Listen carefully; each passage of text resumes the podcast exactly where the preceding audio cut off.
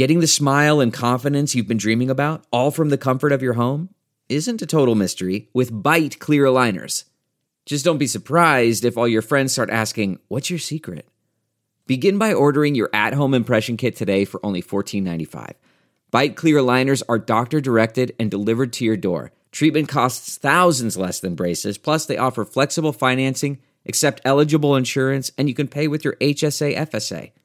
Get 80% off your impression kit when you use code WONDERY at Byte.com. That's B-Y-T-E dot com. Start your confidence journey today with Byte. You can host the best backyard barbecue. When you find a professional on Angie to make your backyard the best around. Connect with skilled professionals to get all your home projects done well. Inside to outside, repairs to renovations. Get started on the Angie app or visit Angie.com today. You can do this when you Angie that. The following podcast is a Dear Media production.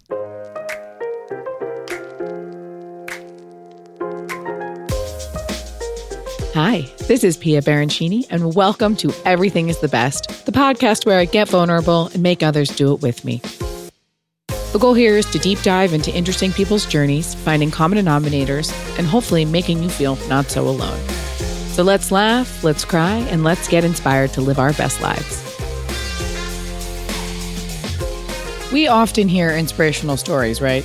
But Suzy Batiz, the founder and CEO of Poo~Pourri and Supernatural, really takes the cake. Although she recently tied the Forbes list of America's richest self made women with Reese Witherspoon, Suzy's journey to success was a goddamn battle. She grew up in poverty, surviving childhood sexual and domestic abuse, two bankruptcies, three divorces, and severe depression.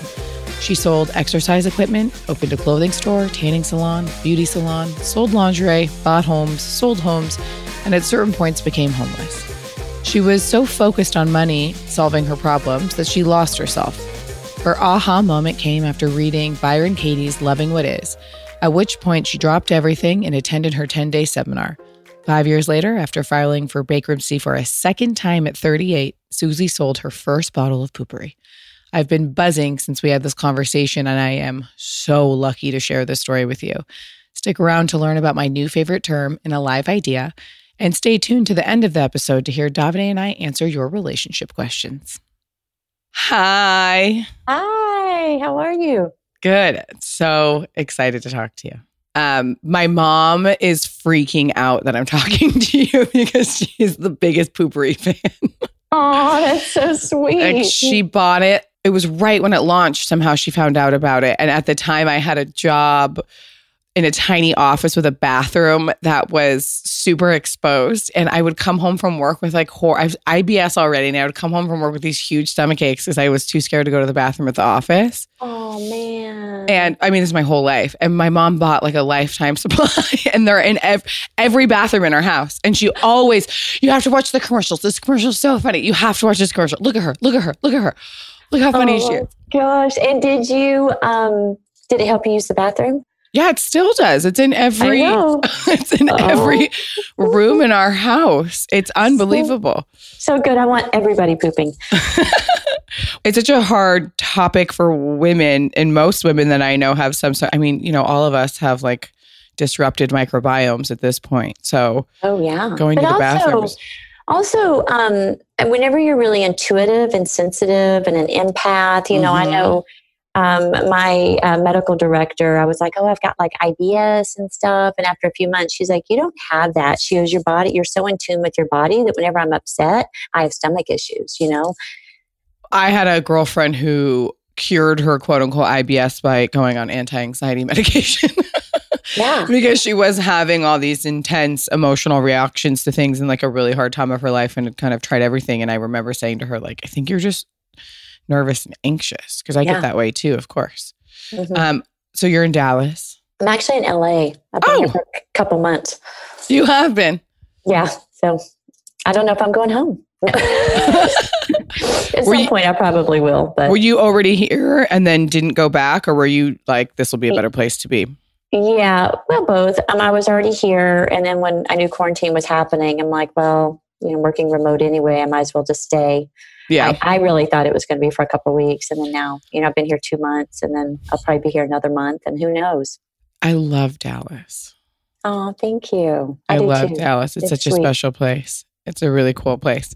Yeah. So, um, for those who don't know, your journey has been incredibly interesting and multifaceted and not really a normal trajectory, right? So, Yeah. what I mostly what I like talking about on this podcast specifically is eliminating like the glitz and glamour of what might seem to be, you know, beautiful success and a wonderful life and kind of getting down to the nitty gritty and all of those little hardships along the way. So we can literally just take it from the top. Like, where did you grow up? L- little hardships or big hardships? yeah.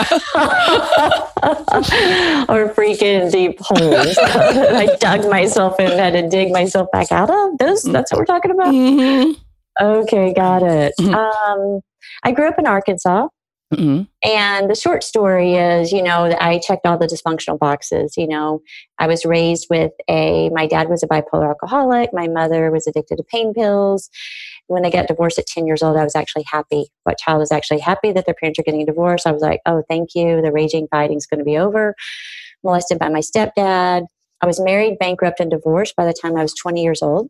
Tried to kill myself when I was 21 um, went straight into an abusive marriage where I got pregnant with my first child.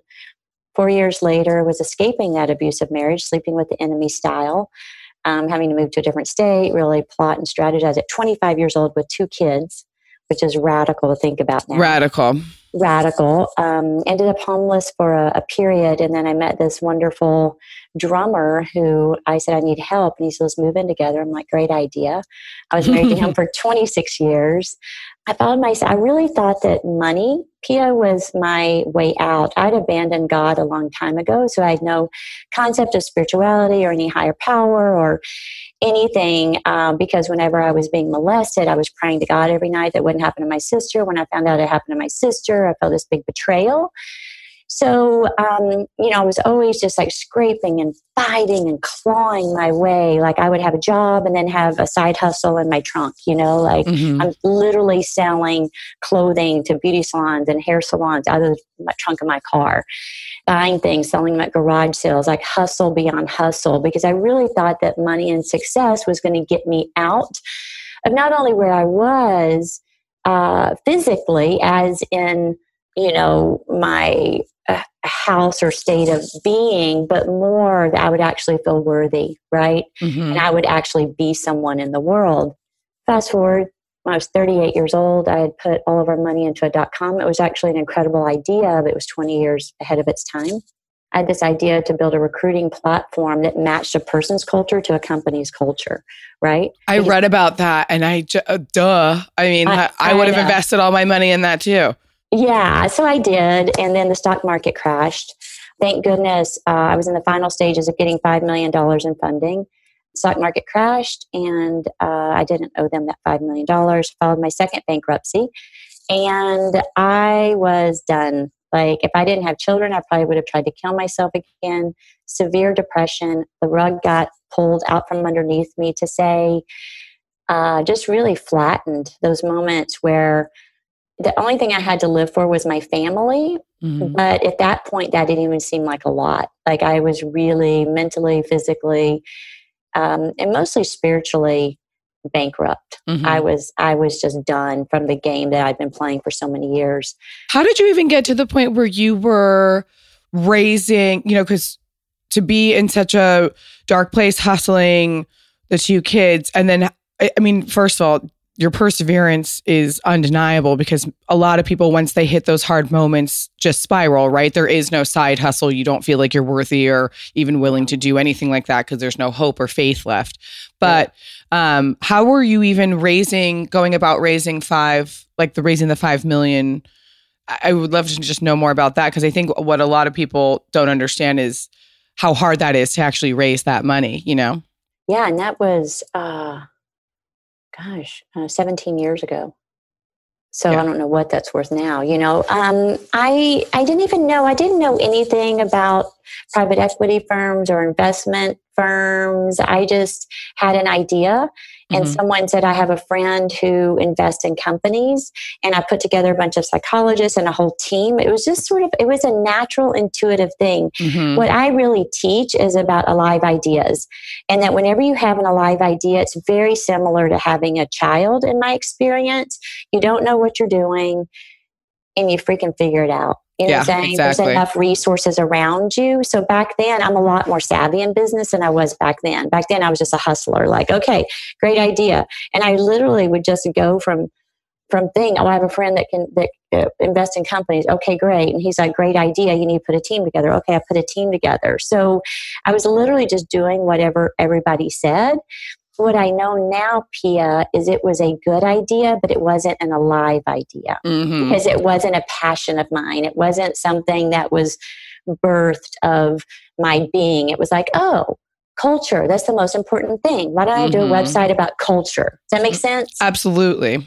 Yeah, yeah. a gut feeling versus you thinking that something makes sense. And something passionate. So, Mhm. what happens is if you don't have that passion within you, that's how you can't keep going. You know, I kept going because my desire that I had was to freaking make it. So I was like an expert marathon or running, just running towards money.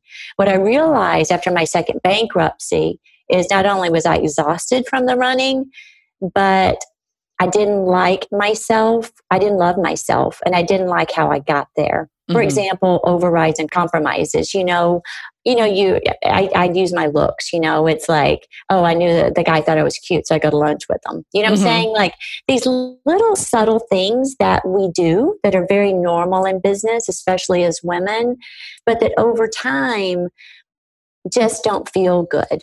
So I didn't like who I was as a person. What I say is what's worse than losing everything is losing everything and realizing you don't like who you are getting it Mhm. and and you didn't even have fun. yeah. So that's how I started developing. Whenever I came back into the business years later into Poo~Pourri, I said, I'm just going to freaking have fun. Because if I can lose everything, at least if it's all gone, I had a good time. Yeah, you can enjoy your life a little bit. And and I was in integrity with myself. I didn't compromise. I didn't overrise. I didn't sell out. The problem I see with a lot of, especially women, when they take on money, is there's a lot of selling out selling out of their ideas for what people want. You know, they end up not owning their company, blah, blah, blah, blah, blah. Because a lot of that is, and that's the reason I've never taken investment now, is because I want control of my idea. I know I'm a pleaser and I know I would try to get back their money no matter what. hmm And the compromises I would make in order to do that, I'm not willing to do. Arielle Lorre, host of the Blonde Files podcast, where every Wednesday I cover all things wellness.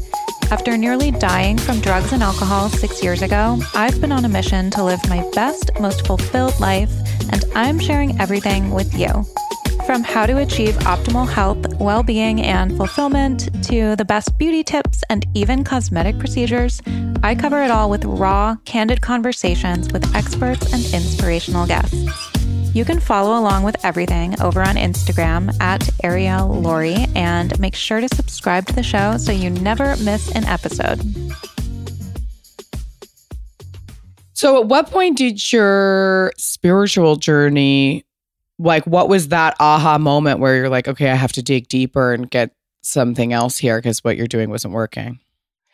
Yeah, so after after the second bankruptcy, I put on Disturbed. You know that band, like "Bah, bah, bah," Yeah, that I read that. and I was like, I love that. I did. I put on, you know, I think back then it was probably a Walkman. You know, I put on that, and I like started painting my house. I just had anger and rage. And a friend said, "You need to go find a therapist or something because you are one pissed off woman." hmm So I went to a hypnotherapist, and uh, he says, The problem is you have no meaning in your life. I said, What are you talking about? Like, I have kids. He goes, No, he goes, You don't really have anything to hang on to here. So he gave me a book um, by Viktor Frankl called Man's Search for Meaning. I don't know if you've read it.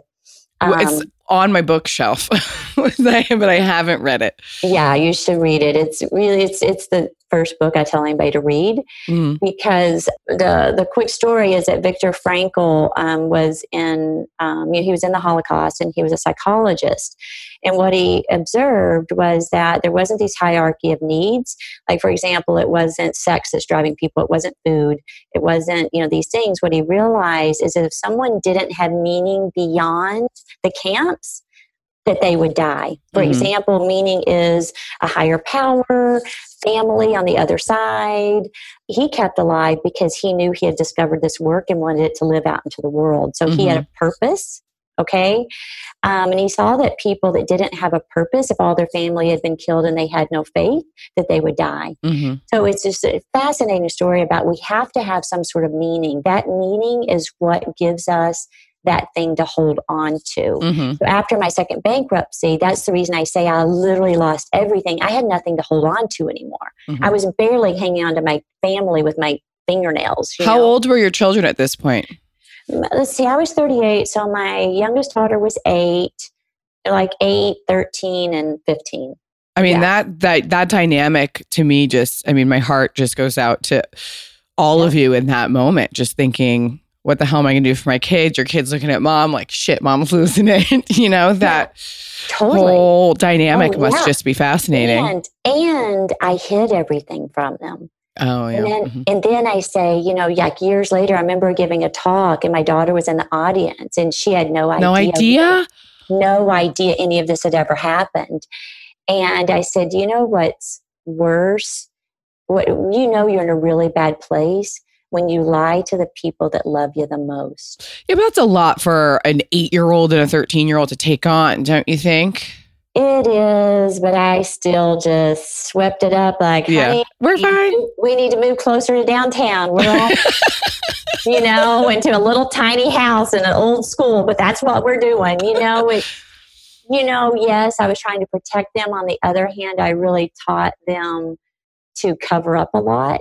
Mhm. Um, so we've all had a lot of unwinding. You know? I think that's a little bit also of how we're all used to growing up. Like my mom was always covering things up and always creating a story to make sure everything was fine for everyone. Not because she's an asshole, but because she just wanted to protect all, you know, quote unquote, protect all of us. Exactly. But what happens is you grow up in deceit, Mhm. you know, and then you don't trust people and you always think something's going on because it is, you know. Or you become one of those people who, like, I went through this when I had my first serious relationship where you white lie. But oh, it's, yeah. it's grown up as like a part of your family culture, and you don't realize how detrimental that is to your businesses and your relationships. Exactly. This is what I'm talking about. Those are those what I call overrides and compromises. Mhm. You know, it's like, oh, it'll be fine. You know, they won't know. They won't like all of those add up hmm into where you don't like yourself as a person. Right? And I saw all that puking up ayahuasca years later, you know, like, oh, okay. Ooh, I want to talk about that because I haven't done that yet. And it's something I've been wanting Yeah. to do. Okay, so you read this book, which by the way was assigned to us my senior year of high school because I went to Catholic school and it was all our senior year was about finding faith and having a higher purpose. Oh, wow. You know. Yeah. I do believe that it is uh, one thing that we're really lacking. Um, you know, I, like I said, I'd abandoned any concept of a higher power. I'm like, screw it, I got it. I don't know. I won't get into, I'm not a religious person at all. hmm But, you know, you look out at the magic of the world, like, all this is an accident, you know? So, anyway, um, it is something that I hold on to and have faith in. This is something bigger than myself so that I can become small again. Otherwise, I'm an arrogant asshole that thinks I'm. That is the difference, is once you understand how small you are. and how really insignificant you really are because then the Yeah. ego goes away and then you're able to really move forward with you know what I, what I really like that I think um the guys who do you know the guys who started Sweetgreen no. the the mantra of their company is passion and purpose Oh, love it. isn't that great that's how they run their whole business model Yes. passion and purpose you guys would all love each other. They're the only other people that I've met besides reading about you that are leading these large companies with passion, purpose, grace. It's it's not a money hungry abyss of growth. It's we're going to keep doing this as long as it makes sense and it's purposeful. That's it. Yeah. That's the only thing. That's my goal is to lay my head down at night in peace. Yeah, which is Yeah. So where did you start? You read the book and then you just kind of did a deep dive into everything a little bit, right? I read the book and then I started studying multiple forms of religion. I was raised really conservative Christian, Church of Christ, where you're going to go to hell basically if you wear shorts or if you dance. Jesus. So you were screwed from the get go. Yep. You know, um, there's just no way you're not going to hell. Everybody's going to hell except Church of Christ, and then you're still going to hell. So anyway, you're screwed. Your whole thing is you're just screwed. so um, it wasn't very appealing to me. like, okay. So I started studying Buddhism, and I was a Kabbalist for a couple of years. You know, because Mhm. Madonna wore the red string Oh, we all went through that. yeah, and Hinduism. And I was just like studying these religions and I started seeing a theme and a pattern and like, oh, hold on, a lot of these have the same story that there's a higher power, you know, Mhm. that we're in service, that there's something bigger than us. And I had that moment where um, a feng shui person had told me like that, that the house I lived in was death and destruction. My husband wanted it. I hated it. I, w- I- I felt like I was going to die there. And I was so out of control within myself. Like I would literally wouldn't make a phone call unless the numerology was right. Oh God. Like I yeah. was, I was moving my bed every month for feng shui. Like no power within Yeah. my, you know. So um, got Byron Katie's book, Loving What Is, devoured it. Yeah, that's a Uh, must to- have for everybody. yeah, two weeks later was in her workshop. Went in drinking a big bottle of Yellowtail Chardonnay a night, and came out and was completely sober for ten years. And now I- I've been sober again, but I don't have an addiction problem. But I feel better not ingesting any of those chemicals in my body. Yeah. But I walked out and just was like free for the first time in my life. It's because this this craziness had settled down a lot. I removed a lot of my victim mentality. I was really a victim the first 38 years of my life. Mm-hmm. Like, this is happening to me. PI say it's like being on a double black diamond, losing a ski, and you're already at the velocity of just crashing. So you just tumble, tumble, tumble. So I was literally like screwing myself and, you know, just like blah, blah, blah, all the way down. And then I started realizing, like, hold on, I had something to do with this. Like, what? Mhm. Yeah. Okay, even the abusive marriage? Like, what? Like, Mhm. you mean I, I, I have a little control here?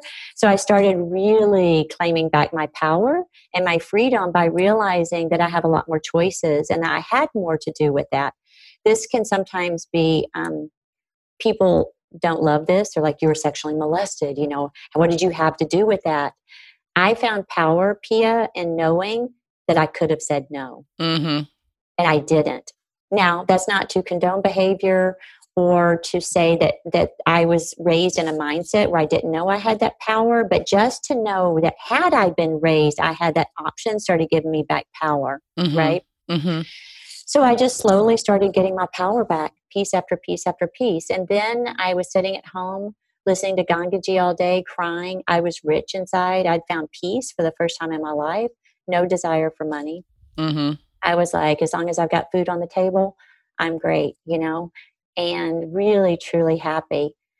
Then, of course, the idea for Poo~Pourri comes, right? Isn't it amazing how things come uh, when you don't i say this about marriage re- relationship jobs when you are happy and settled it fucking comes always it comes, you know, and then because you're op- you're available for it the universe whatever it is says you have you are ready I bring- hundred percent. i bring you this gift I bring you this gift, and uh, so cool yeah, so that's how I got started with Poo~Pourri. I had no zero desires to be in business again. I'd given it up. I thought business was what made me miserable. Mm. but I created this product and it's like having a child and I wanted to show it to the world. So That's this- the only reason I went forward.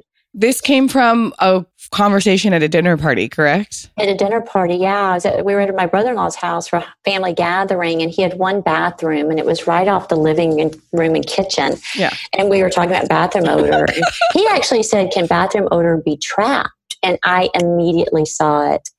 I just I work. My hobby was essential oils, and Oh. I literally saw oil floating on water. I got it. This is it, and I just knew it. So I worked nine months developing the formula, not to have a business, but just to birth what I saw yeah and to make to make it work. I knew it could work, and everybody every single person thought I was crazy. My family, my neighbors, I would get them in to test it. I'd be like, Do you got to go to the bathroom? You know, they'd be like, What are you talking about? I'd be like, Number one or number two? You know, like I really need to test this. Mm-hmm. And uh, now, of course, it's funny that everybody loves it. So I often say, don't run around telling everybody your idea and getting input into it. Unless, Yeah, like right right now, I'm going to get in the cookie business, and I am saying, does this cookie taste good? But um, you know, generally speaking, people don't understand what hasn't been created before. hmm Absolutely. Yeah, and then it, almost getting too many opinions can kind of make you second guess yourself and kind of get you off track, right? It does. Okay, so you invent this formula. Yep. And then I'm, I'm assuming, did you raise money to Oh. put it into production? You did all this yourself. Yeah, we started with $25,000. Um, my brother in law and I were partners at the beginning, and we were profitable the first month in business. I knew not to raise money. We got a SBA loan for $25,000. Oh, perfect. Yeah, and I just started rolling. And six months into it, he wanted to slow down, and I knew we had something. So we had a, you know, Mhm. and uh, I bought him out. And uh, you know, I'd done everything. I formulated it. it- You know, I named it. I branded it. I was selling it. I did everything. His job was he was supposed to run operations and Mhm. accounting, and um, I was really running operations. I was shipping out of my house. So really, it was just that tension. I was like, I- I'm not slowing down. So you either take the company or I'm taking it because it's going Mhm. And I bought him out. And uh, first year did a million dollars. And I'll tell you, so what I did instead of getting financing, I called one of my friends who's an investor, and I said, I think I need money. This was the first Christmas.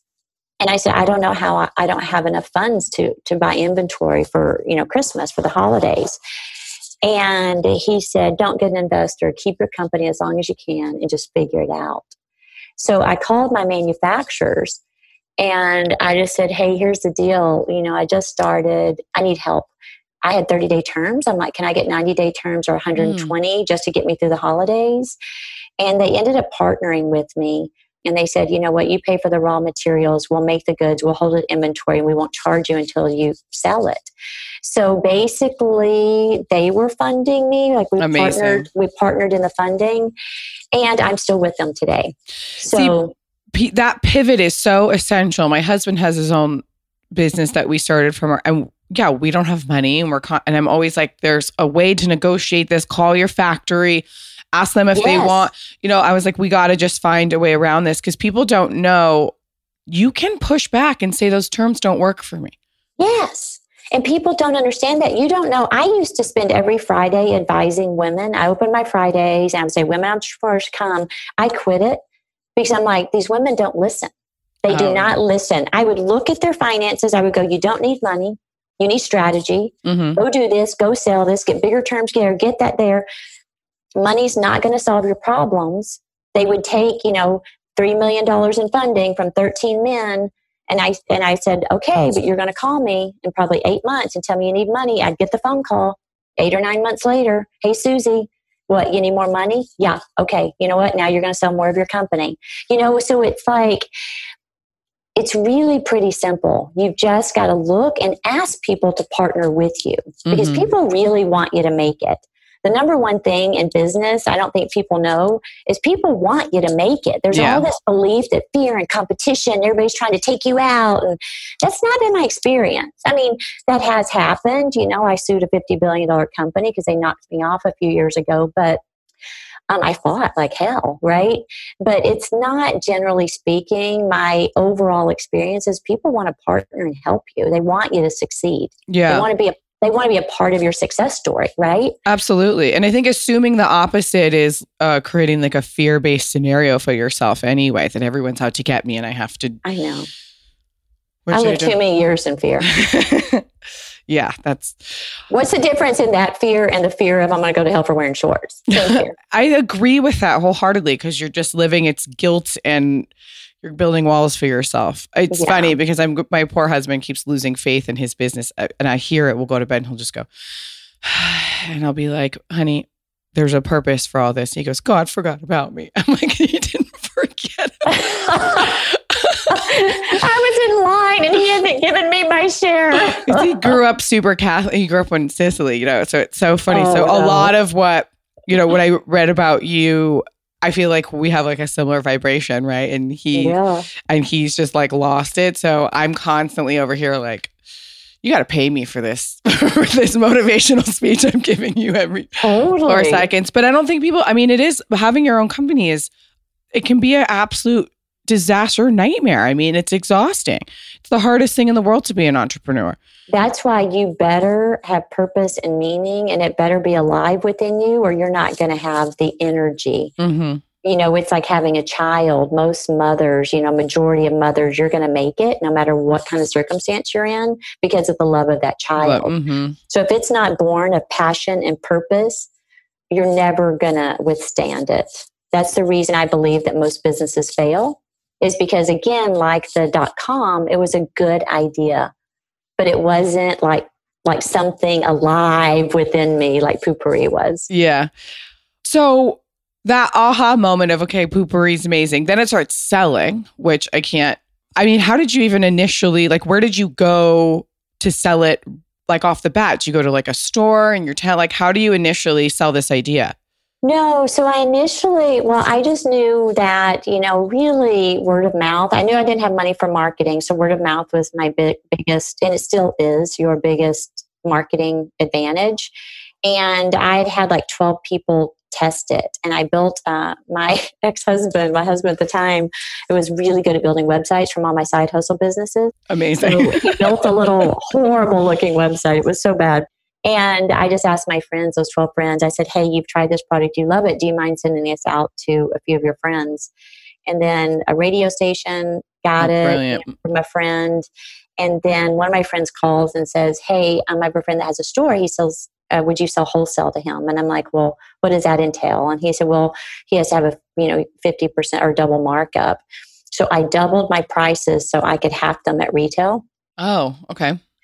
And sold my first order um, to retail to a retail store a little gift shop. The next day someone called and said hey my friend harold you know bought a product. Can can i buy it too? And the next day basket case called and said hey my friend you know Amazing. joanne bought a product. So it really kept going word of mouth. Um, what i tell people we don't need any more good products in the world. We only need amazing products. You don't tell people you know when somebody goes how was that restaurant? You go it was good like you're not going to go, Pia, right? But if they No. go, oh my God, the appetizer, like blah, blah, blah, you're going to go to the restaurant. So right now we're so inundated. I'm a capitalist, you know, I believe in capitalism at a point. Mhm. I hate that we're a conscious capitalist, but I believe that we should be in integrity. Mhm. Um, and in integrity is not putting out more good stuff in the world because we got a lot of shit in the world. We don't need anymore. What we need are things that freaking move the bar, move the needle, that are great, that are born with passion, purpose, and grace, that are good for everyone involved, the environment, the people, the planet, and you can have it all and do it all. Other than that, just stop it. Which is also why you launched your other brilliant company, which I can't get my hands on any of those damn cleaning sprays. they like sold out so fast. Okay, we're gonna send you some. I Oh, well, thank you. Because I'm we're a chemical toxic free household too. So Yeah. Oh, good.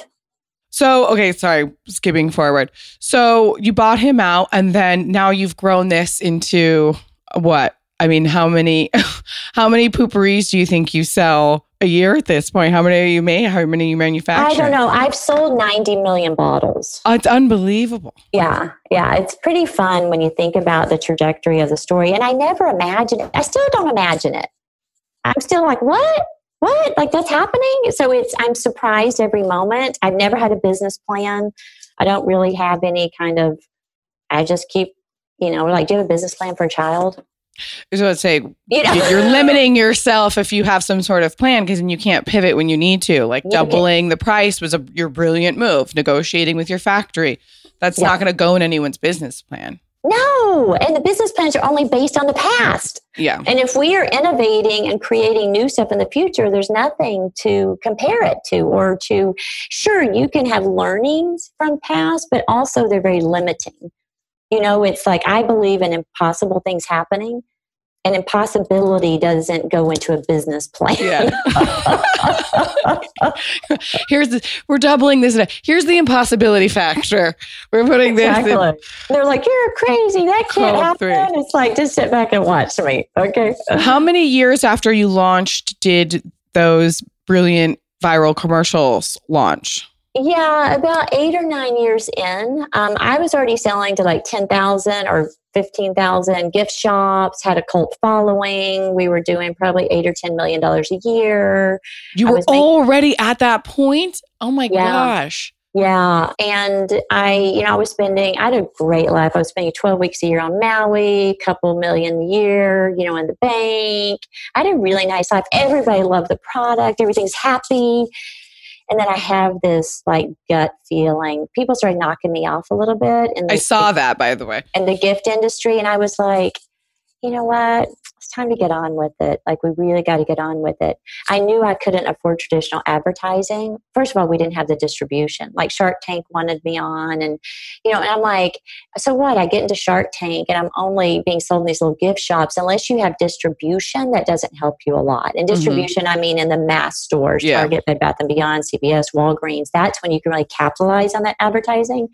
So I knew that I didn't have that. And, um, I found uh, I just found about found out about YouTube marketing, and I'm like, oh, this is rebel and rogue. Like Mhm. back then, it was no one was doing it in uh, CPG, consumer products. So um, yeah, down and dirty. Made a video, built a website, camped out in Sundance for two weeks, cost me thirty five thousand dollars. The guys I did it with were like, you know that this is not going to go viral.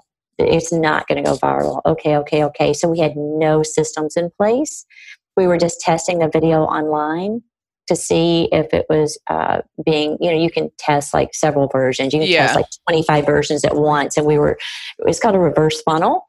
Um, i actually spoke about this at google but basically you put lots of options you know uh, beginning ending and you, you have sort of a core center but you can test beginning and endings and you keep testing and whittling it down to the video that converts the best right and conversion meaning people buy click Yeah. buy now, put it in their cart, and give you a credit card number. So you were just Um, putting little videos out there and seeing which ones were performing and then piecing those together into one. Yes. God damn, And- that's brilliant. Yeah. Then Reddit got it in one night, Reddit, BuzzFeed, and then it was just like, holy shit. Like, we did not have our website hooked up to our um, order system. Oh So God. Oh yeah, we had all these orders. So we were doing eight million a year. Within two days, we had sold all of our inventory and we're four million dollars in back order. Unbelievable. Yeah, I get chills still right now because it was like I was just sitting there like, like what the hell are we going to do? And I'm reading all these emails, and like a week later, people are like, "Where's my product? You've stolen Yeah. my money." Every one of those emails was like a Shit. like yeah. you're horrible, like a stab in my heart. I went from happy world to holy shit, we're screwed. And that's when I learned about just being, we were always honest. That's when I learned radical honesty. I literally sent out an email and said, we got caught with our pants down. We don't have the we don't have the inventory. We're st- we're spending 23 hours a day and putting orders. I don't know when you're going to get your product, honestly. And I'll give you your money back. And we only had like maybe three I was about to say nobody wanted their money back, right? like three or something. They were like, oh, it's so great, you know. And that's when I learned to really be radically honest with your consumer. Just let them know what's going on. Hey, we screwed up, you know. We had no Vulnerability. Vulnerability, yeah. And people loved it. And that was six years ago. So we've just been rolling since. And now we've sold 90 million bottles and still keep trucking, you know. And I'm surprised every moment. Well, I think everyone should know that you own 97% of the company and the other 3% your children own, huh? Yes, yes. And we have no loans and I have no investor. Yeah, no investors, no loans. We're debt free, um, which is nice. We have a line of credit that we tap into. We're tapped into it right now because nobody's paying their bills because of COVID. Yeah, of course. But but we have no like loans out. There's no debt on the company. Isn't that unbelievable? Is, hasn't it been fascinating for you to watch how quickly companies crumbled during this crisis? Within two weeks, I'm just looking around like, how, from a business, obviously nobody can prepare themselves for this, but how are you so cash poor, but spending so much money? Because they're i'll tell you the biggest mistake that people make is i have to have the big offices i have to have the flash i have to have all the employees i have to so they're they're le- it's the same way it's the same thing happened to me when i was 38 Mhm. i put all our money into this dot com we were making it we were that you know i had the big house the range rover the mercedes i was making my payments but boy once the stock market crashed i'm screwed right so you Mhm. don't the reason i'm debt free now is because when this happens, I'm like, I'm still good, right? Yeah. Mhm. I have not put myself into a very vulnerable position. Most companies think I have to scale. That's such a myth. I should write a book with the damn myths of business. I got to scale and I got to scale fast. It's like, why? Why? I remember working for Reformation. What you know when when all these big companies started launching all these like disruptive kinds like Glossier, Reformation, all these. I remember VCs coming into the office all the time or hearing all my peers have these conversations like, well, we have to grow because we have to show the VCs that we have massive growth and we have to hire this person from this business school. And I was watching all this happen. And obviously it worked for a lot of companies, but I just thought to myself, like, that doesn't make any sense. Like, why would you have to spend more money to get someone to want to to sell off a chunk of your company to somebody else? Why wouldn't you just want to own all of that? Because it's working now. Yes. It was always so confusing to me. it's that whole you know you've heard that parable or whatever about the the fisherman and the guy comes up and he's like you know he's catching his fish and then he's laying and resting. He's like you know if you got two fishing poles you'd be able to catch twice as many fish. Mm-hmm. Oh, and he's like well why would i do that? You know so he ends up going and then if you got a big commercial boat and then you could help sell millions of fish. And he goes why would i do that? And he's like so that you could rest and relax. And he's like well i'm doing that now. Mm-hmm. So I believe what happens is there's this myth and this chase that I have to be a billionaire. I have to have this big global exposure. I'm going to get eaten alive. And I actually believe the opposite. I believe that you have to have passion, purpose. Mm-hmm. You have to do it gracefully. You have to do it kindly. You have to create a solid foundation underneath you. And the more solid you are underneath you, like you're you're less vulnerable to these sort of, you know, I mean, you're not going to collapse during COVID yeah, absolutely. you know so and also strategy people uh, you know one of my friends marie forleo and uh, I, I called it i called it the figure outer muscle she calls it everything's figure outable Figure, figure out her muscle. that's what i call it That's Like, good. Yeah. the more you get yourself out of shit the Mm. more your figure outer muscle is stronger right it's Mhm. like hold on people there's a way out get that figure outer muscle so the more and i also tell people pia like i'm like if you don't like solving problems don't be an entrepreneur. Yeah. because that's all you're doing day after day after day. You know it's the difference between being a track runner and being a hurdler right? Like if you just want to run a track get a job. And also, I think that's fine because I think everyone now thinks that they're supposed to have some big. My niece is 16. She's so beautiful. And all the girls at her school, they always want me to come speak or they want me to do this. And the, the questions that they ask me, well, if I want to have a startup by the time I graduate college, how, what internship do I need now? And I'm like, you've completely lost the track. yeah You're doomed now. It's, it's, it's, I think there's so much pressure as women now to be a cool mom, to be fit, to be thin, to have really good hair, shiny nails, and to just casually launch a Fortune 500 company on your own. I know it's ridiculous. It's ridiculous. I actually, my senior VP um, had a baby two years ago, and she wanted to come back to work. And I called her and I said, um, Nicole, I don't know if I want you to come back to work. One of my biggest regrets is leaving my children, leaving my Mm. children, you know, having to. And I said, you know, people say you can have it all. And I said, that's not my experience the way we're doing it. Mm-hmm. So I made a deal with her. I said, What if we get you a nanny and have you bring the baby to the office if you really want to come back? So she spent, yeah, Lucy spent her first year of her life in our office. There's some complexities around that now, you know, laws. We've got our second baby in there right now. So we're looking at all of that. But um, I don't believe women can have it all the way we've been doing it. And I do believe we can create new systems where we can have more of what we want. It should be more of what we want and not have it all. I think it's a unrealistic expectation. You're setting yourself up to fail. And why? And where's your office located? In Dallas. Oh, it is in Dallas. Yeah, yeah, yeah. It's in Dallas. It's in Addison, North Dallas. Um, and we have just a sweet, cool vibe company. You know, it's all about, you know, yes, we have real world problems and things. You know, we lost a lot of money first quarter because of COVID, but we really quickly, within a month, got in the hand sanitizer business. Now Poo~Pourri's making a hand sanitizer and we sell Right. millions of bottles. So the good thing about being small and agile and not huge is Mhm. that you can pivot really quickly. How many people are in your office? Uh, we have about 69. That's wonderful. hmm And you have 69 More people and more money do not solve any problem. you have 69 people who know their job and are doing it fabulously rather than trying to figure it out or have to this. I love that. Yeah. That's brilliant. yeah, it's funny. People are like, you know, oh, I'm overworked as I see them walk back and forth to the coffee machine. oh, my hair's on my hair's on fire. I'm like, your hair's not on fire. Okay. I know what hair on fire looks like. That's not it. Oh God, it must so you no, must you don't need an assistant.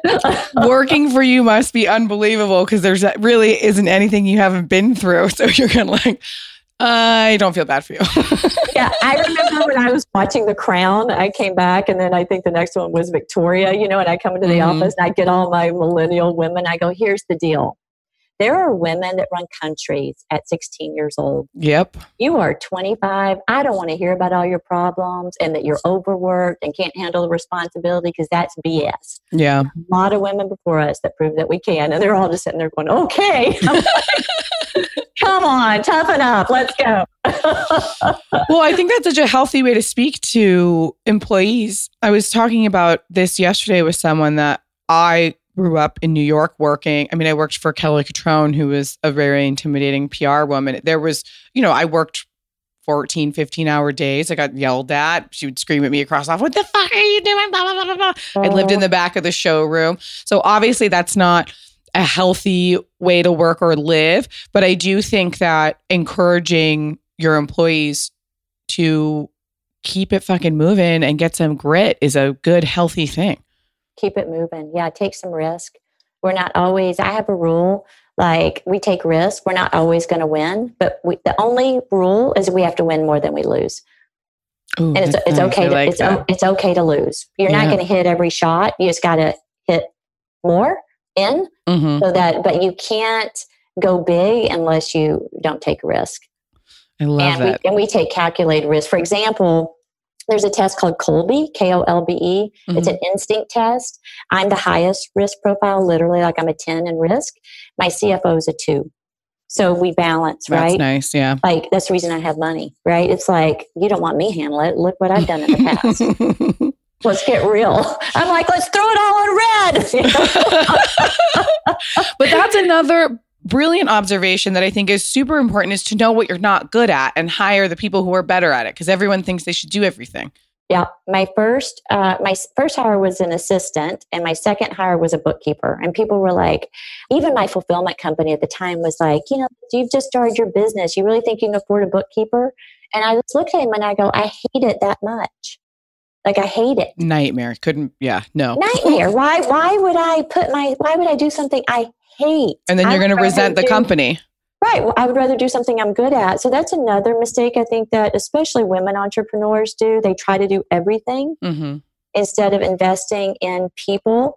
And that doesn't, again, we're not talking hundreds of people. Invest in one bookkeeper if you hate accounting. hmm You know, Absolutely. even outsource it. So put these systems in place where you can do what you do best hmm and you're going to be stronger and happier. So, what are you working on now? Well, working on a lot. Mhm. Um, there's been a lot of interest about my story being told. So that's why I'm spending a lot of time here in LA and in Hollywood. So we're really scripting out um, writing a book and um, really scripting out some screenplays. We have people that are interested in doing series, blah, blah, blah. Talking to lots of people. So I'm exploring that world. I've got a couple new businesses on the um, slate since Corona's happened um, this time out has sort of um, developed some new ideas. So one of them is cookies. So um, that literally happened like three weeks ago. I've already found a manufacturer that'll probably be based in Austin. awesome. Yeah. So you know, I'm just always got a lot going on. That's brilliant. And it's all How fun exciting. for me. It's fun. Yeah, You because know, I- now you're this this is just like you can find the companies that you think reflect your purpose, right? Totally, totally. And for me, I'm a creator, I'm a maker. So I'm not going to stop making. You know, it's just what I do. I have an idea that feels exciting. I love putting it into the world. Whether it's a marketing campaign or a product doesn't really matter to me. I love just taking an idea and bringing it into physical form. That's also why I'm not attached to whether it works or not. Sometimes it works, Mm. sometimes it doesn't. Because to me, it's just the process of doing it that's fun. It's like I'm, a, I'm an artist, it's my art you know? It's just the way i create. Yeah. And tell me about what you've been doing recently. Is these like workshops that you've Oh. been doing with other women? yeah. So let's back up to me sitting at home crying listening to gangaji every day being in peace. I was rich inside. So i wrote this course called inside out how to create a life you desire by going within and it was an abundance course Mhm. I had five women. Uh, one of my friends was a psychologist, and we had held them in her office every week after hours. And I had five women in the course. Nobody finished it. And I remember being a little confused, like, and I was like, oh, I haven't made money the way they think. I was rich, and my I knew I was rich, and I was Yeah. like, oh, and I mean rich. I'm talking about real wealth, Yeah. happiness, you know, peace within your being. So then Poo~Pourri started, um, and a few months ago, JP Sears, he's my heart coach, he asked me, he said, The cave you fear holds the treasure you seek. It's a Carl Jung quote. Have you heard that one? No. Yeah, so the cave you fear um, holds the treasure you seek, something like that. And he said, What's that thing that terrifies you so much that you're scared to even utter out of your mouth Mm. that you really want? hmm And well, I guess this was probably a year ago. And I'm snot crying and I say, I'm a I'm a global spiritual leader. I get those words out like, oh, how dare me, right? And I mean I'm snot crying via like like terrified, going, Wow. How, how, who do you think you are? All that shit is in Yeah. there, right? We get through that and he goes, Okay, so what's your action step? I look over and my ex-husband had brought a bunch of crap from our old attic and there's that binder of that course sitting on my desk No. yeah and i went i'm going to rewrite this There you go. course. hmm so i was running an entrepreneur group in my house um, once a month with these women entrepreneurs and i asked them i said are any of you willing to do a project with me i want to rewrite this course and i called it a live os a live operating system because you're actually upgrading your beautiful. your human operating system Yeah. to, to be more alive. 25 women went through, lives drastically changed. So now I'm taking it online. It's the first time that I'm doing it. Um, and I feel really excited about it. It uh, starts May 7th. It's going to be $2,000 in the future. I probably won't even be teaching it. It'll probably be an online course with mentors. Um, I'm teaching this one. We've reduced the price to 500 and all the profits are going to COVID. Nice. Yeah, and we had over 650 people apply already. I don't know how many people I'll let into the course. I think we're Mhm. going to max it at 100. But yeah, I just feel excited and turned on and alive by it. Oh, well, this is a first step to a really big new path for you, huh? It's a first step to a really big new path. Yeah. That's exciting. And what's really fun also, let's back up to like writing my story. And the people that want to do my story, they get a part of it, like the New Yorker article. hmm But this really is a story of a spiritual reclamation. It's reclaiming those parts of yourself. So that is, it's really a story of spirituality. It's not even a story of rags to riches. Like who gives a shit? You know how much Yeah, of course. have. It's like great, but I know right now if if you gave me a backpack with you know a shirt and a pant and a pair of sneakers You'd be and, fine. and an ID, like I'm going to make it. hmm That's the truth. Hmm um, yeah. So i have that uh, foundation within myself that i didn't have when i was 38 And how are your kids doing? oh my god they're amazing. Yeah my son my older son he's 32 he's helping me with the businesses. He's an amazing creative um, my middle son cj he does microgreen farming and my daughter's an artist in brooklyn Wow. yeah they're all creative That's so Um, cool. Yeah, and they're all doing different things and different people and Yeah, they're amazing. They're they're healing. You know, our family's done a lot of healing. The mm-hmm. truth is, you can't have that kind of life that I've lived and not create some impact on people. Mm-hmm. Um, but what they know is they've seen me heal, and they know that that's possible. That's beautiful. And that's all I can do is say, you know what, honey, that's your job. I love you. I'm here to hear anything, mm-hmm. and it's your job to heal. I end all the podcasts by asking, um, what is your morning routine? Oh, my morning routine. I bet you well, have a good one. I do. I get up, and the first thing I do is have a tea, um, like ritual. I make a tea, like with a kettle and everything, mm-hmm. you know, mm-hmm. do that process. Then I meditate, and then I do some sort of journaling or writing. Um, that's usually when I'm most creative. And then I move my body. Right now, I've been doing Zoom. My I have two different trainers. I do either HIIT training three days a week, like a high intensity. That's what I do too. Yeah, and then I have another trainer that um, does three days a week. That's just movement. It's just more fluidity because mm-hmm. you know mm-hmm. I don't want to be all hard. So I balance both of that, and then so my morning is about three hours. I love that. And then I'm ready to start working. so what time do you wake up? I wake. You know, I've been waking up later since I've been here in California, which is weird. Shouldn't I be waking up earlier? I don't know with the time change. Um, I wake up here about six thirty. Oh wow! I mean, that's still early. Oh no! And at home, I wake up at six thirty. I wake up around five thirty or six at home, uh, like yeah. in Dallas. Yeah, and then I'm usually at the office by ten. Here, I've been waking up at six thirty, and I'm ready to rumble at about ten. This was a little bit early for me. Oh, thank you. Yeah, you're welcome. but I really believe that we have to set that morning just to give the theme. You know, just that that settles me through the day doing meditation, my tea, my journaling, and then let's go moving. When I don't do that, I'm uh, the day just doesn't have a foundation, and I kind of my journal's next to my bed. I wake up, I say my prayer, and I have to journal because otherwise, I'm just. It's also good to get all those extra thoughts out of your head so you're focused. Yes, yes, I know. Well, thank you so much for taking the time to talk to me. I've been mm. a big fan, and you're obviously just like the coolest woman on the fucking planet. Thank you. You too. I love that we had so much resonance and so much in common. I know when I started reading about you, well, I, you're the company's been such a, I'm telling you, it's in every bathroom, and then there's backstock in like our garage in case oh, we run out. Good. Yeah. Like my, and my mom is, she just dies for you. And so even, you know, when I read the New Yorker article, I just thought, oh gosh, there's a lot of I like I see you. You know what I mean? It wasn't mm-hmm. like this mm-hmm. weird story to me. I was like, I see her so clearly. So Oh, wow. That really touched me. I got a little teary. Thank you. Oh, of course. Thank you so much. I'm just Very honored sweet. you took the time. Yeah, thank you for having me. What an honor. Hello, Davide. Hello, everyone. Thank you for joining us again. Thank you for having me. All right, let's get right into it. Dear Pia and Davide. Recently, my boyfriend woke up looking clearly distressed. I tried to comfort him, but it didn't seem to help.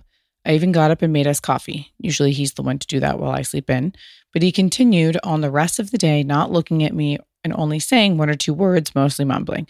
He told me after a while that it wasn't about me, but that he's just in a weird headspace. Still, it bothered me that he felt like he couldn't talk to me about it. I looked this behavior up, and apparently it's called stonewalling. Every article also says that stonewalling ruins relationships. Very reassuring. I'd love to know if you've ever experienced this. it's like she knows. exactly. Consideration. um, is it, is it, yeah, it? she wants to know uh, um, if we've been through this and how we get through it. So, without being repetitive, I think, and mentioning all the things we've been through it, I've been in that stage for a long time. I think that there are moments in the life of a man or a, of a woman or of, a, of an individual that there are certain things that need to be faced by yourself. And the struggle sometimes is facing those kind of moments with somebody you love and somebody that loves you close to you that try to somehow being your anchor or um, save you, saving you from from those status of mind. Uh, we had a conversation, an interesting conversation yesterday about it. mm, I know that there are so many theory about what actually happiness look like. Um, I firmly believe that being happy is not a choice. You don't wake up in the morning and saying, "Oh, today I want to be happy." You know, being happy and serene is something that acquire good component, a good amount of factors around you that will make you operating and thinking and functioning as a happily serene individual. My suggestion is, um, as painful as that can be, if you don't really have found the, the, the way to be part of a process with them, which is, I don't know if he's making coffee in the morning, which it, it's something, it's an attempt. If you didn't find that way to be part of a process, I will just step back for a minute and, as painful as that can be, just I will let him having the space to process that. I think Googling this and coming up with like a name and then defining the situation by that name and then saying that according to whatever articles that this is going to ruin a relationship i think that's really hurtful. Uh, and that's I, our generation disease. We google and we try to give a name to everything. Yeah i agree with that. And and and the guy needs some space we're in quarantine that's, that's, life's hard that's part of that's part of the the other side of a coin it's like everything. There is an answer about everything on Google. Google, yeah. my dog doesn't jump when I throw him a ball. Google, my, you know, like I think, I think uh, an organic approach to this might be your solution without necessarily giving a name to it. Take it day by day, give him space. I've learned firsthand the worst thing you could do is push someone to be loving and affectionate to you and they don't want it. And there are days where people, and my husband included, and it's often, wakes up and he's pissed and trying to process a bunch of stuff. And I do think I've gotten a lot better at just being like, hey, love you. Okay, like I'm going to be over here and letting him sit in his office for a long time. You know, he needs to do. I think, yeah, you're totally right. I think we don't have enough components to know why your boyfriend is acting the way. We don't know his life. We don't know what he's doing. On our personal experience, I personally have that facing personal stuff, stuff that were about me as individual, uh, about my job, about my uh, about my investment, about my projection of future, about who I am, about you know what i'm what i'm standing for and what i'm what am i doing in this world. And pia gracefully learn how to navigate around. Sometimes she just bulldozer me and trying to keep me out of that state of mind. And when she sees that that doesn't work she just back off so back off relationship i mean listen if you're in a relationship now i'm guessing you're in your 20s or 30s like ideally, if you marry this person, you're going to be with him until you guys die. So think right. about the next 50, 40 yeah. years. There's going to be a lot of days like this. Relationships ebb and flow. So I wouldn't take one day and one example and Google it and freak out about it, give it a name and say it's going to ruin your relationship. It's painful, you know. We are not trying to to yeah. you say patata. We are not trying. Yeah, we're not trying to undermine under, undermine what you, but you're feeling. Be a little bit lighter. Give him a little bit more empathy be a little bit more empathetic with yourself and take it day by day. If it's stuff he's going through, great. If he starts to do this repeatedly and it's often and it's making you feel bad about yourself, then that's selfish behavior on his end because at this, you know, at the end of the day, you are still a couple and you have to be a little bit aware of, you know, how your how your actions affect your partner. A suggestion I would like to give to her, the last uh, suggestion I would like to give to her sometimes men's more than women. I was actually not make the difference. We just find in routine some some comfort. Routine might be the comfort zone of your man. Um, and I talk from a personal perspective. When I don't feel happy or when I don't feel high, my routine really helped me going through that that moment. And routine can be making a coffee in the morning, or it could be my laundry, or it could be my, uh, I don't know, reading a magazine, or doing something that might, or playing video game, doing something that might look so um, Mundane. Normal. Yeah, it's, uh, like uh, let him go through his routine. That might help him to feel routine is space. Doing something that you like to do is space, space and time. Commute is time. Uh, doing doing your personal thing is time, and and I think that might help. Good answer, babe. Hi, Pia and Davide. I am quarantined with my parents, and last weekend, our 14 and a half year old dog died. Oh my God. It's hard. The end came very quickly. We spent the last two days with her, and she died in our home while I was holding her, about an hour before we were supposed to bring her to the vet. We've been really struggling. Grief is unfortunately nothing new for my family, and it brings up other deaths we've experienced, but I'm struggling to feel like I'm supporting them, giving attention, having a connection with my boyfriend who is quarantined elsewhere while concentrating on my job, and having time to myself to both mourn and feel and disconnect. You've been through so much, as have your mom and Davide, all while living together. Do you have any tips for creating your own space, taking care of yourself while taking care of others? I love these people all deeply, but I often feel like the caretaker in my relationship and wonder who is taking care of me. Oh. Oh, that makes me emotional. Yeah. Well, first of all, we're so sorry about your dog. And you're doing great. And this is all very temporary. And to go back to what Davide said in the last question, I do think that finding routine really helps give you that space.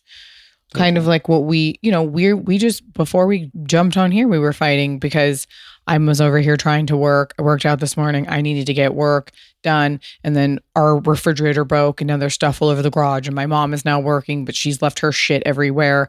And Davide went to go do something. And I had a meltdown because I was like, how am I supposed to clean and do my work and work out? And, you know, it's a lot. It's a lot for I everybody. think, I think sometimes we are the best taker of ourselves. I don't know if I formulate if I formalize that in, the, No, that in correct. English, but sometimes I f- really find comfort in my myself. Like we are so. I think our generation is also. Yet I am talking about our generation problem, but I think that we tend to always find as immediate solution for everything. The way we have access to information and to creative content, it's so immediate that we tend to act that way.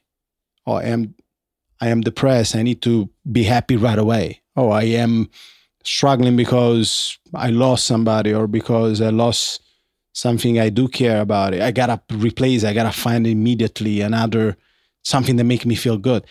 There are things that just need time, and most of the time, it's really hard to find the time to process those things. When it was last time you sit it down somewhere, just thinking for like an hour, find yourself the time and space to deal with yourself and to take care of yourself don't let that be somebody else or a pet job to take care of you.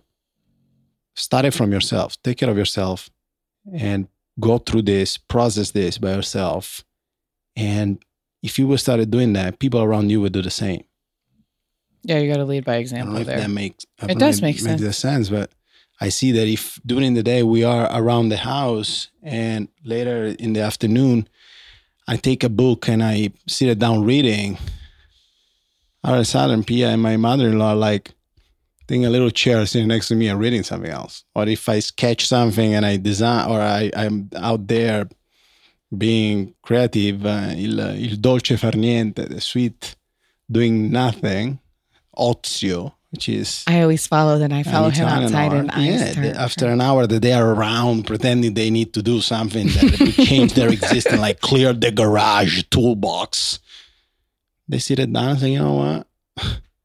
We might follow you doing this. This looks this inspires us to be more serene and to approach whatever we are facing in a better way. I think in terms of your boyfriend, you know, you obviously, if you love him and want to continue your relationship with him, I wouldn't, um, you know, I would tell him you're going through a lot. Maybe give yourself the space to mourn. So when you communicate with him, you can actually talk to him and have a more normal conversation with him instead of talking about how hard everything has been because that can really connect Totally. you two and be an escape, a nice little escape for you. All right, let's go number three. We got to get Shiro out of this room. He's snoring. Fine, it's good. It's, it's no snoring. It's a nap. It's a middle day. I nap. know, but he's snoring and people can hear it. It's, nice. It's unprofessional. cozy. It's familiar. Feels like home. Okay. Mm. Hi, this is one of those moments that I wish we had a video podcast like to show We can. Actually, people should let us know. Make a comment if you to want us. These can e- very easily be YouTube videos. the serenity and and and the thoughtless The thoughtlessness of this. Cheetah is having in the middle of the day. I want to be him. Okay. Hi, Pia and Davide. My relationship question is How do I manage my fear of being alone and never having been in love? I'm 28, an architect, and living in LA. I've had one boyfriend and lots of, I've never heard this term. Funny, the new twenty, the twenty-eight is the new fifty. like I'm twenty-eight. I know you're fine. Uh, I had one boyfriend and lots of situationships, but I've As never been should. in love. How cool is that It situation? sounds like you have the best scenario. Yeah, honestly, do you wanna- single in LA? or I'll give you. I'll architect. give you my Like, husband.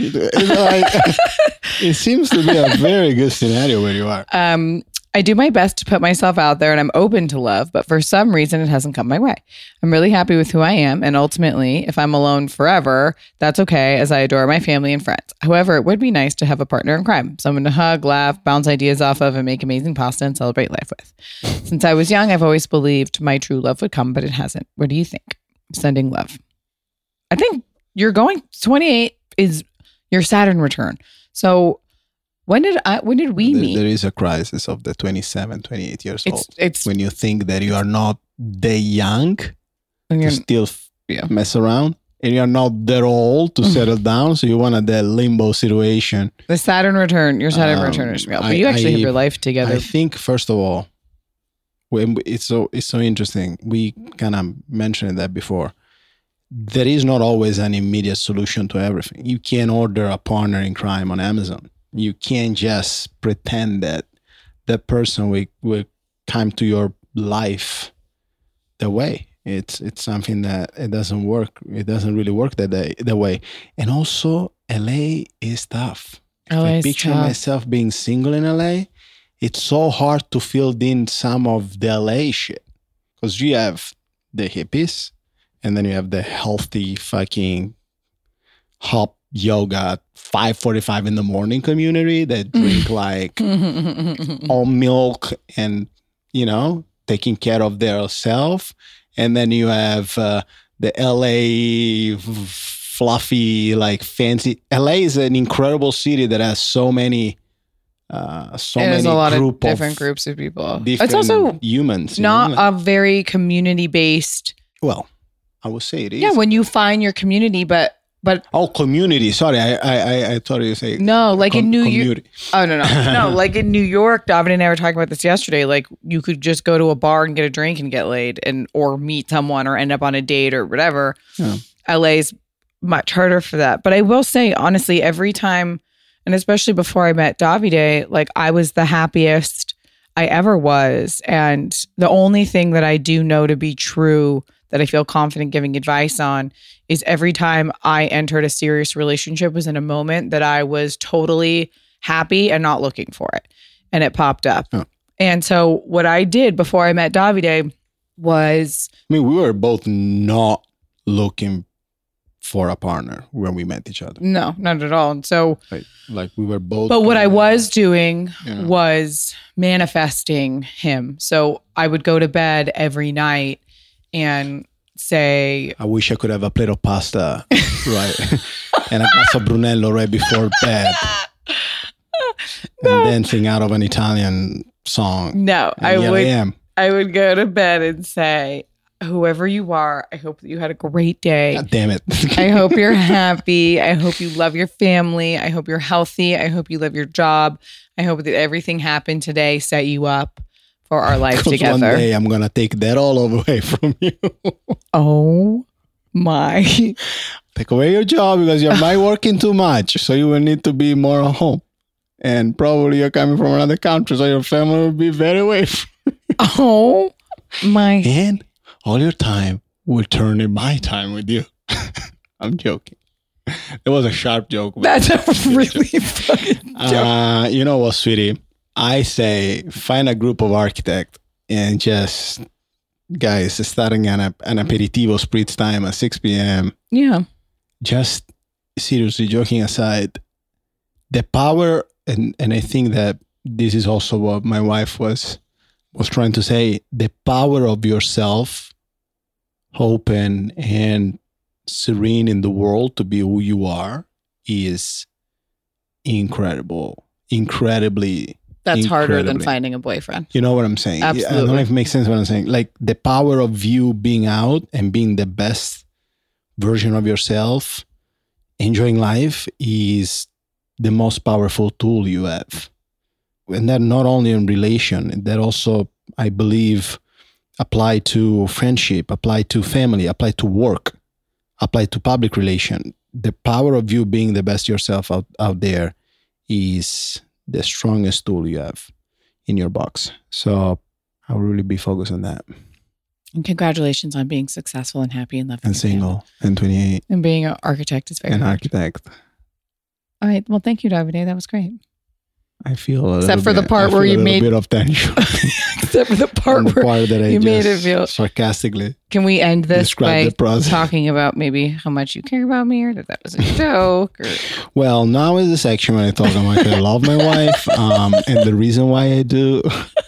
Uh, we'll start from a list why my wife is so amazing, and thank you for having me again. thank you It's for always a pleasure. thank you for coming. Ciao.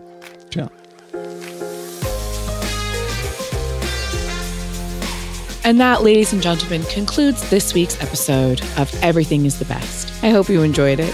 Please rate, review, subscribe, all that stuff. Maybe leave a comment. But remember, shitty comments are for shitty people. Go ahead and follow me on Instagram at Pia Baroncini. And I hope you have a fabulous, fabulous rest of your day. Love you. Ciao.